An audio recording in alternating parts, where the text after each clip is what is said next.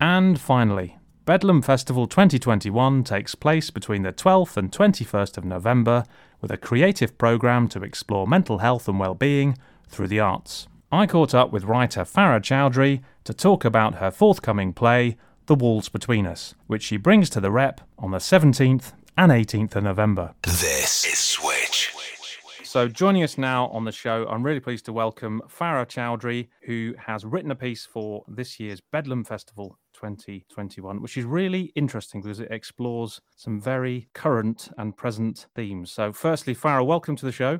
Thank you for having me, James. And uh, let's start with this play, which I think has been commissioned for the festival. And the title is The Walls Between Us. So, um, help us explore that title, first of all. Yeah, sure. So, yes, this, this, was a play commissioned by Sampad for this year's Bedlam Festival. And Sampad wanted to explore the impact of COVID 19, the pandemic, and lockdown on people from the South Asian diaspora, or communities rather. Um, so, the play was commissioned to the first part of that commission was a process of research which I had to go out and talk to people about in terms of uh, their experiences. And uh, we asked for contributors, and people reached out to us and talked to us about their stories and and, and you know about COVID nineteen and lockdown.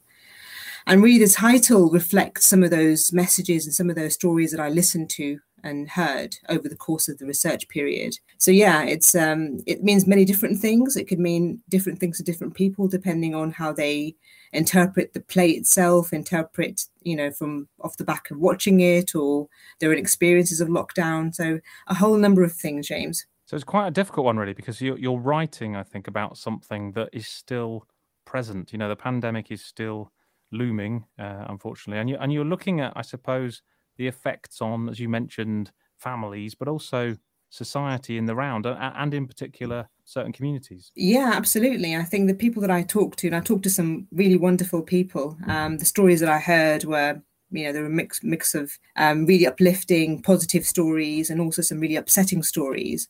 And those are still as you say continuing you know into into next year and, and, and beyond. The pandemic isn't over as we all know. The, the things that have happened over the last couple of years are going to have lasting effects on on our lives and our cultures and in our communities. I guess the beginnings of of the covid-19 pandemic 2020 i think it was, was it last year? I, I, the people that i talked to it was very much about their exploration of of the journey so far and maybe looking into the future too so, really, I guess the title alludes to some of those physical barriers, physical walls that we've all had to, I guess, put in place. But more than that, it's about, I suppose, it's probably not the right way to describe it, but those kind of imagined walls, those psychological walls that people uh, are brought into play.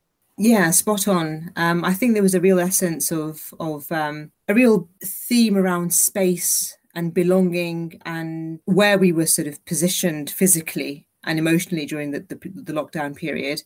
And I talked to a lot of people about you know physically you know whether they were at home whether they were away from home whether they were trapped somewhere um, geographically people were trapped abroad you know being not being able to go back home. Alternately people were um, stuck here and they couldn't go back home.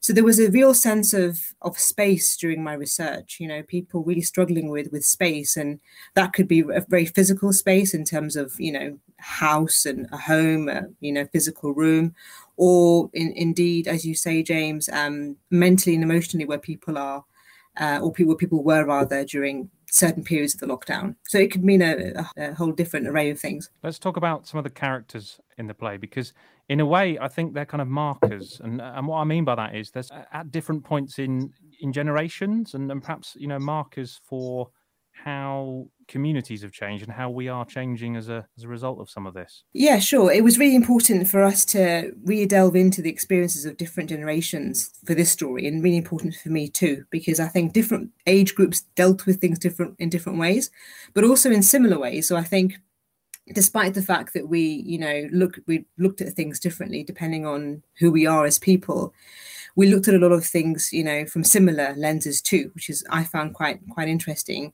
So we've got um, the, the play is formed of three central characters. We've got Fazila, who's the eldest.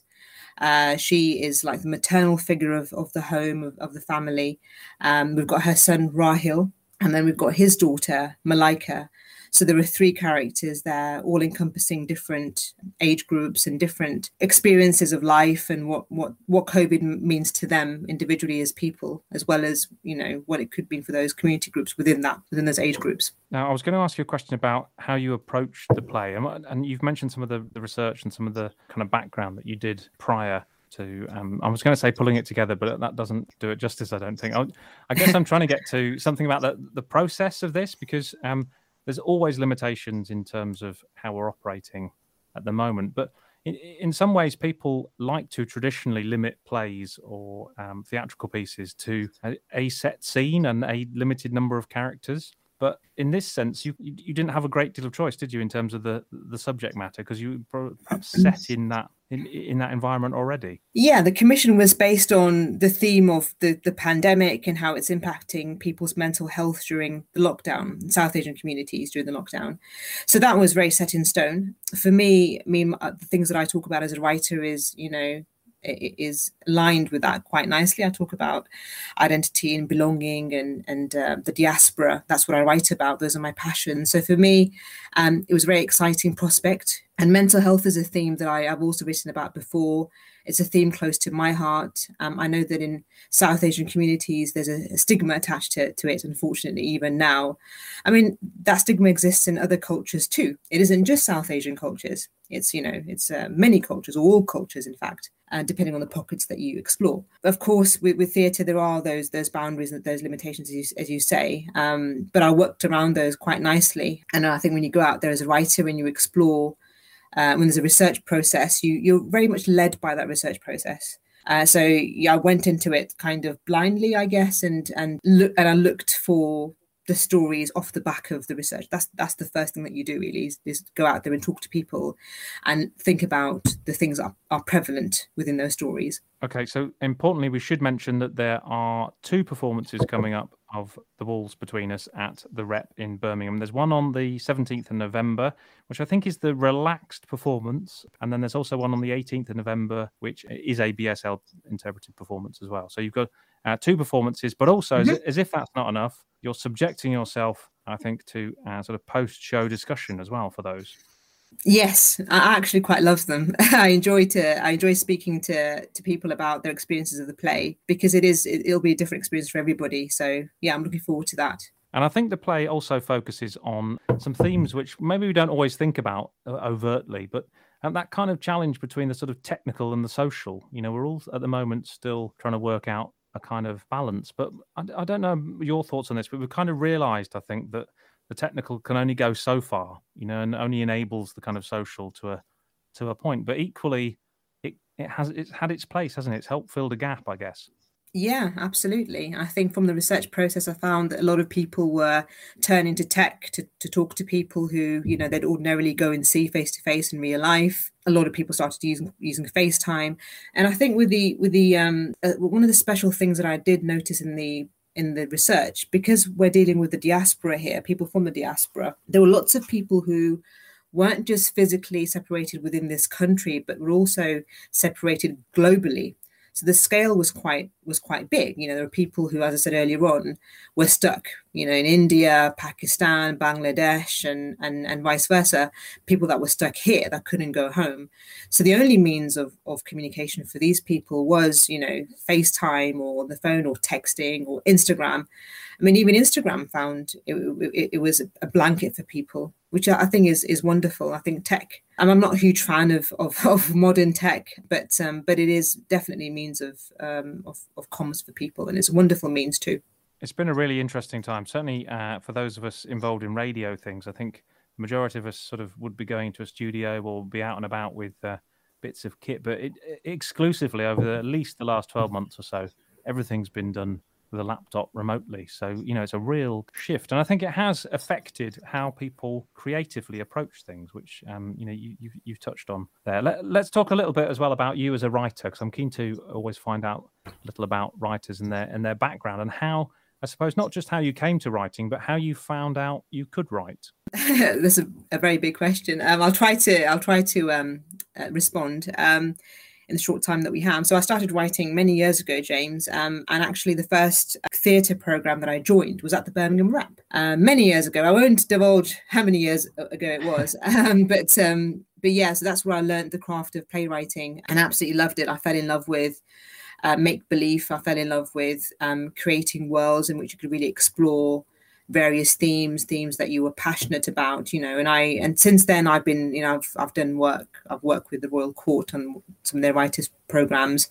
Um, i've done a bit of work in theatre. I'm a associate artist at 1623 theatre company based in derby which is uh, you know I, I, I, really enjoy that part of, of of my role as a writer. And i have currently done a short film. Um, so I've written a poem, and the poem is encompassed in this film. And that short film is currently doing film festivals around the world. So I'm very blessed to have uh, been on the journey that I have. When you write something, do you have an idea about where it will best translate? So, you know, do, do you, in your mind, do you think that's a play, that's a film, that's a poem, or is it perhaps not as simple as that? either or really i think sometimes writing comes from it comes from an idea and i might not know if it's a play or a poem or or it's or if it's you know film or i might have a very definitive idea this is going to be a play. Um, so it can be anything. Now the things that i write about as i said earlier i write about identity and belonging and the diaspora culture race those sorts of things. And often it's i write those things because i feel there's stories that need to be told. There's stories that are often hidden policed in some respect you know um, the stories that are aren't always heard. And I'm also guilty of this. I, I, I recently heard a story my dad told me about his experience of coming to the UK for the first time. I'd never heard that story before, and it was a story about how he'd seen snow for the first time, which again he'd never told me that before. And I'm guilty of not asking those questions and not and guilty of not learning about them. But these are the stories that are so important to tell because those stories of migration and of loss I mean, they're they're so prevalent in our cultures um, that they're so important to tell. So I guess I, I I might experience something, or I might hear something on the radio, or see something in an article that will inspire me to to to get a story out there that needs to be told. Now, obviously, the walls between us is a pandemic focused piece, and I imagine uh, from the things that you've said, it's been quite an intense process in terms of getting that right and uh, you know putting that onto the stage. Has that mm-hmm. forced your thinking wider onto other things? Has it has it been a helpful process in that sense? Yeah, it's been great. I mean, I've done research based projects before. Obviously, the pandemic is is new to all of us, and the parameters of you know that, that have been set for us, you know, on, on, a global scale, are very new to us all. Writing it based on going out into the communities, learning about you know mental health within the communities and how it's been affected, has definitely inspired me to do more more community focused work. Um, I think it's important that you know we do that and we engage communities in arts, and also South Asian communities don't always go out to experience art because it, they don't have access to it. And that's one of the great things about Bedlam and about Sampad is that we're taking this play as well as in the rep, we're taking it out into the community, into community spaces, which is wonderful. Um, so I urge people to, in those communities, to to go and you know check out the website sampad.org.uk and uh, and have a look at you know where it's playing near you, and it will be near you somewhere at some point um, in November.